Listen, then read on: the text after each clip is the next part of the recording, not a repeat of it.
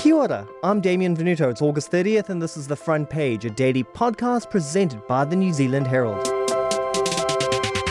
Parliament will next Friday dissolve as the Governor General triggers the course of events that lead to the next election. But as politicians prepare their final speeches of the 53rd Parliament, they're already deep in campaign mode, with the rhetoric between the parties heating up in recent days. So, with coalition deals already being fleshed out in public, fiscal promises and swing voter friendly policies already being dished out, what is the current state of campaigning? And are politicians' priorities in the right place? Today, on the front page, NZ Herald deputy editor and host of the On the Tiles podcast, Thomas Coughlan, joins us for a discussion about the dissolution of Parliament and what will happen next.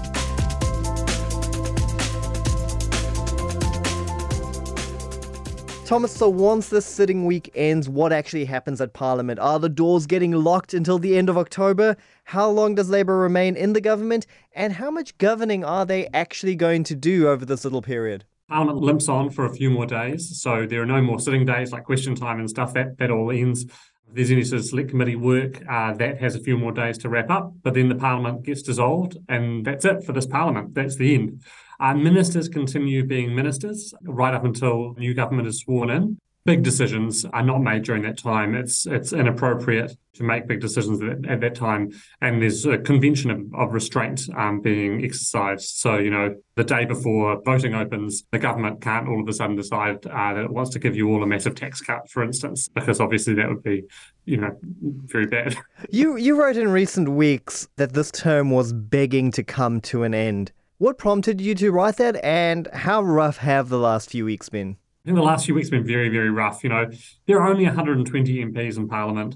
Um, a lot of them work very, very hard, and it's been a pretty grueling term. Obviously, we started with Omicron and and the second half of the COVID sort of response. They're exhausted, they're worn out, they're grumpy, they're getting quite sort of um, quite snarky sometimes on select committees, sniping at each other um, every so often. I think because obviously the election campaign is on the horizon, part of that is actually that they're itching to get out on the hustings and to talk a bit more about themselves. You know, you've seen Chris, uh, Chris Hipkins talking about Chris Luxon's sort of attitudes around abortion and stuff, taking sort of personal attacks at each other, which is something they probably weren't doing a, a year ago. MPs are just getting quite scratchy. Yeah, beyond that sniping, though, the big story has been Labour ruling out working with NZ First.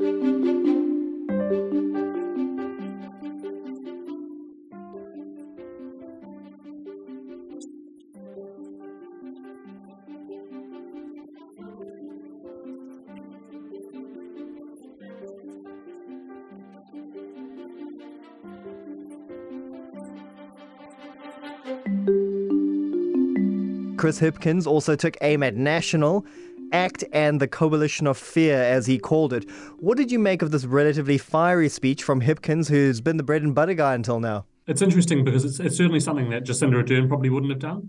I think with Labour and National so close, Chris Hipkins decided it's really in his benefit to not just talk about what Labour is, but what Labour isn't, and what a hypothetical National Act New Zealand First government would be. Um, in the UK, they call these tactics Project Fear. You look at what what, what that kind of alternative government would be like, and you talk about it in the most sort of terrifying terms to kind of spook the voters into into sticking with the devil they know rather than the devil they don't. Fear and anger are two very powerful motivating factors, right? Definitely, yeah, definitely. And, and and you know, when you're in the polling booth, a, lot of voters don't actually make up their mind on who they vote for until they get into the polling booth. And Labour's sort of gambling on, you know, the polling shows us right now, right, the country is in a really negative mood. By and large, people are feeling pretty bad about, about where the country is and, and about the economy and things. But Labour knows that in the privacy of the polling booth, some voters are going to be thinking, look, I don't feel great about where we are right now, but that alternative government, that looks really scary. So, look, I don't exactly like Hipkins. I don't exactly like Labour, but I'd rather that than the National Act New Zealand First alternative. That's the kind of message they're trying to put out there. Thomas, do you think there's also an element here of trying to separate them from National quite clearly? Because a lot of the policy bonfire has seemed to bring them a bit closer to National, and at times it's been quite difficult to differentiate between what Labour stands for and what National stands for. Yeah, look, the announcement that Hipkins made, it was all about national. It wasn't really about giving Labour certainty about New Zealand First. New Zealand First was never going to go with Labour. They said that they would never go with Labour. They made it pretty clear. So, look, maybe there's a 1% chance of that happening. What the announcement did give Chris Hipkins the chance to do was to say, New Zealand First has these values, New Zealand First believes in this and that, and that's Christopher Luxon's problem to explain to you. So New Zealand First has been talking about aspects relating to the COVID response. New Zealand First has been talking about transgender issues and bathrooms and that sort of thing. And Chris Hipkins is able to draw a line under it and say, look, I'm pro trans rights. I'm proud of the COVID response. And all of this stuff that New Zealand First is talking about, well, that, you know, Christopher Luxon has to answer for that it's this this messy problem, this this bomb of problems he's lobbed over the fence for Christopher Luxon to deal with. And because Christopher Luxon knows New Zealand First is polling close to five percent, Christopher Luxon knows that he might need New Zealand First to get him above the number needed to form a government to get those 61 seats. So Christopher Luxon can't really afford to harden his position on New Zealand First. He can't afford to do that that means that every chance Chris Hipkins gets to make New Zealand first Christopher Luxon's problem makes life more difficult for Christopher Luxon, gives Christopher Luxon less time to talk about the things that he wants to talk about, like tax cuts and, and whatnot, and more time going through New Zealand First policy manifesto and saying where he stands on this stuff.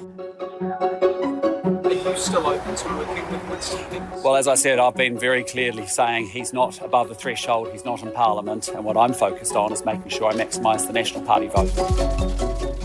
What do you make of Christopher Luxon's reluctance to rule out Winston Peters and NZ first? Is that not just fueling the fire in this attack that's been put forward by Labour? Uh, yeah, definitely. I mean, it's absolutely. Uh, a national ACT New Zealand First government would be, you know, that would be quite a formulation, I think.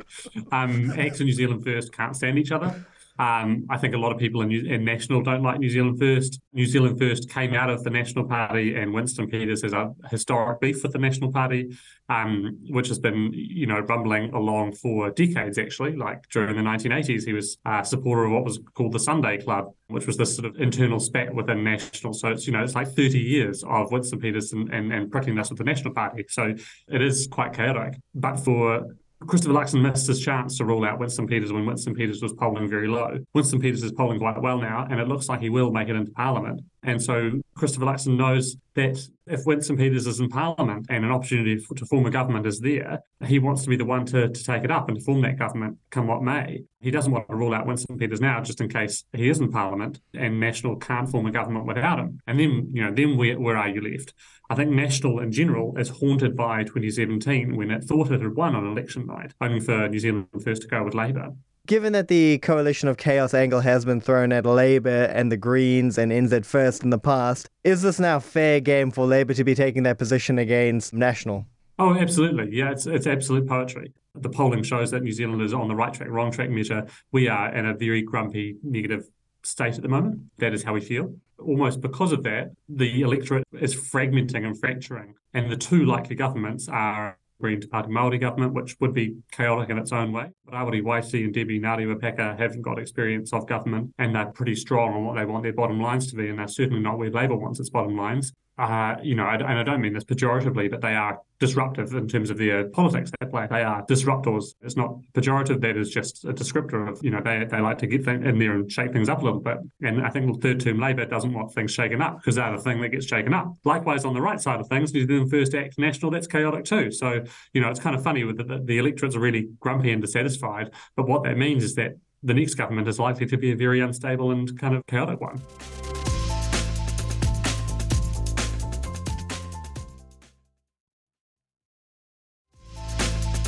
Front page is the New Zealand Herald's daily news podcast. And to hear more about local and national politics in New Zealand, listen to new episodes of On the Tiles, the Herald's politics podcast, every Friday wherever you get your podcasts. The government did this week announce $4 billion in savings over the forecast period, weeks after fears over fiscal holes and impending debt. Is this announcement savvy political timing, a little bit cynical, or is it a necessary fiscal announcement given what's been revealed about the finances? I think it's all of those things. I think it's very savvy politically because it makes it difficult for National to make their promises add up. So National wanted to reprioritise spending of its own to fund its own tax policies and spending promises. So Labour getting ahead of that and doing that means there's less money in the kitty for National to use because what Labour's done is taken that money and it's banked it. So it means that that money won't get spent under Labour. And what will happen is we get surplus faster and pay down debt faster. So if National wants to rip that open again and spend that money on its own promises, well, then all of a sudden National's the one that's profligate. National's the one that's spending money that Labour would spend. Very, very messy. Not good politics for National. And this is why you've said that it essentially lays a bunch of landmines for Nicola Willis. Definitely. It's, it, makes Nicola Willis's job really, really hard. She's announcing her tax policy, so she has to work out how that goes. And she's also going to announce her fiscal plan. So that's sort of like a draft budget after PREFU, which is only a couple of weeks away. So so she's going to have, I mean, obviously she's very busy at the moment because, you know, she's a finance spokesperson during an election campaign. But this means she's going to really have to work incredibly hard to make sure that this thing actually adds up. It's savvy economically because, yes, we have had a hole blown in our tax revenue, and you probably do need to cut your cloth to fit a wee bit. The government is spending quite a lot, and basically all the commentators out there are calling for some retrenchment and just to sort of balance the books a wee bit. So that's that is probably savvy economically. One thing that isn't getting talked about a lot is the fact that he's Grant Robertson's taken money from future budgets and banked it. He's shrunk the size of future budgets. So that one makes it very difficult for Nicola Willis because it means that she has to keep to those smaller future budgets. They hadn't nationally hadn't been expecting that potentially. That is hard for Nicola Willis. It's also savvy politics because by the time those future budgets come along for Grant Robertson, there's every chance he'll just put the money back in there and spend it again. So he gets to bank it, crow about it during the election campaign. But if he's the finance minister for budget 2025 and 26, well, he gets to spend it again. I'm not sure if you do this, but sometimes I put money into my savings account to stop me from spending it, and then I take it out again when I'm broke. It's kind of like that. I mean, it does also feel like a subtle form of campaigning because you are leaving these traps for the opposition to step into. And it does highlight how big a role the economy will play in this election. So, what are the big talking points going to be over the next few weeks? In terms of the economy, we've got PREFU on September 12th. That's when the government opens the books and we get to see the forecasts. So, with tax revenue at the moment, most economists and commentators think that will be down quite significantly. Westpac had some numbers the other day, which were above $10 billion, I think close to $14 billion down from the last year forecast. That's spread out over a number of years. So what that means is that the books are just in a weaker shape than they might have been. And that means more debt over the long term and a longer path to surplus. So one of the big talking points is just to get the books back into a, a position where they're strong and can withstand a future shock. You know, like no one likes to talk about it, but you know, there's another earthquake that will happen eventually. There's another pandemic or something out there at this time in the cycle, the government needs to start thinking about just rebuilding the roof while the sun is shining, kind of thing, to get ready for those um, those events. Uh, the other thing is obviously inflation. Um, inflation is actually forecast to come down um, to where we want it to be next year there will be a lot of chat about making sure that the government lives up to its side of the bargain there by just ensuring that it doesn't contribute to inflation by spending excessively. The other side of that is the tax debate. Obviously, Labour and National are sort of similar to each other on tax and they've ruled out any massive tax changes, either of them. But I think the Greens and Pāti Māori are quite keen to say, well, look, you know, where we are in the economic cycle means that we do have to sort of look at where we, we are spending, but we don't necessarily need to cut public services or cut things radically to achieve those gains if we look to tax wealth or, or something like that. So there's that debate happening over on the side as well. Thomas, the Greens are pushing their climate focus and cheaper light rail and urban development funds, while NZ First and the multitude of parties that emerged from the COVID pandemic are also pushing issues around bathrooms and mandates. Are they going to get a foot in the mainstream, or is this really just going to come down to the economy and managing the country through what is going to be a tough period of job cuts and so forth? Yeah, I think that's a really that's a really good question, and it's one I don't really have an answer for.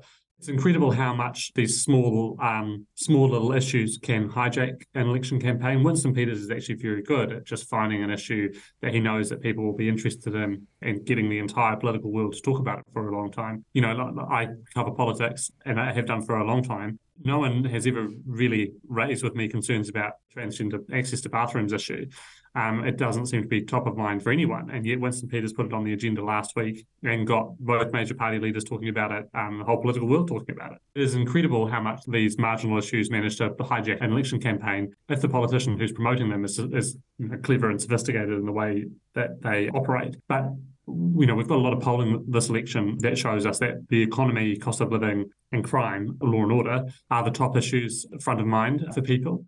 How do you think our politicians will perform once Parliament is wrapped up and the gloves have come off? Oh, it'll be scrappy. Labour was performing so well last election that Jacinda Ardern sort of, she was almost campaigning against herself. She didn't really even need to talk about national. And, you know, national was sort of like a theoretical concept during that election. This election, and a national led government is a, is a very real possibility. I think our poll of polls has a sort of 70 30 chance of a national formulation. It just means that it's much more real and it's much more personal. And I think the change as well, uh, Jacinda Ardern was sort of a positive campaign. And Chris Hipkins is a, is a scrapper. You know, he loves Parliament, he loves the cut and thrust. He is going to scrap that'll be really exciting. It'll be occasionally personal, occasionally uncomfortable, but also really exciting and a bit more fun than, you know, last election, which was really like watching a world champion race against themselves. The other interesting thing is Luxon, you know, he's not a natural politician, I guess. He's new. He is he he he is a hard worker and he learns fast. I think a lot of New Zealanders will have made up their minds about him over the last few years. And I think the polling shows that they've made up their minds about him and not not liked him very much because they've found him not all that great. But I think over that time, he has actually been working on his political abilities and he, he has sort of been in training and he does work incredibly hard. I, I still think Chris Hipkins has got the measure of Luxon in terms of those raw abilities. Thanks for joining us, Thomas. That's it for this episode of The Front Page. You can read more about today's stories and extensive news coverage at nzherald.co.nz. The Front Page is produced by Shaun D. Wilson with executive producer Ethan Sills. I'm Damien Venuto. You can follow the front page on iHeartRadio or wherever you get your podcasts, and tune in tomorrow for another look behind the headlines.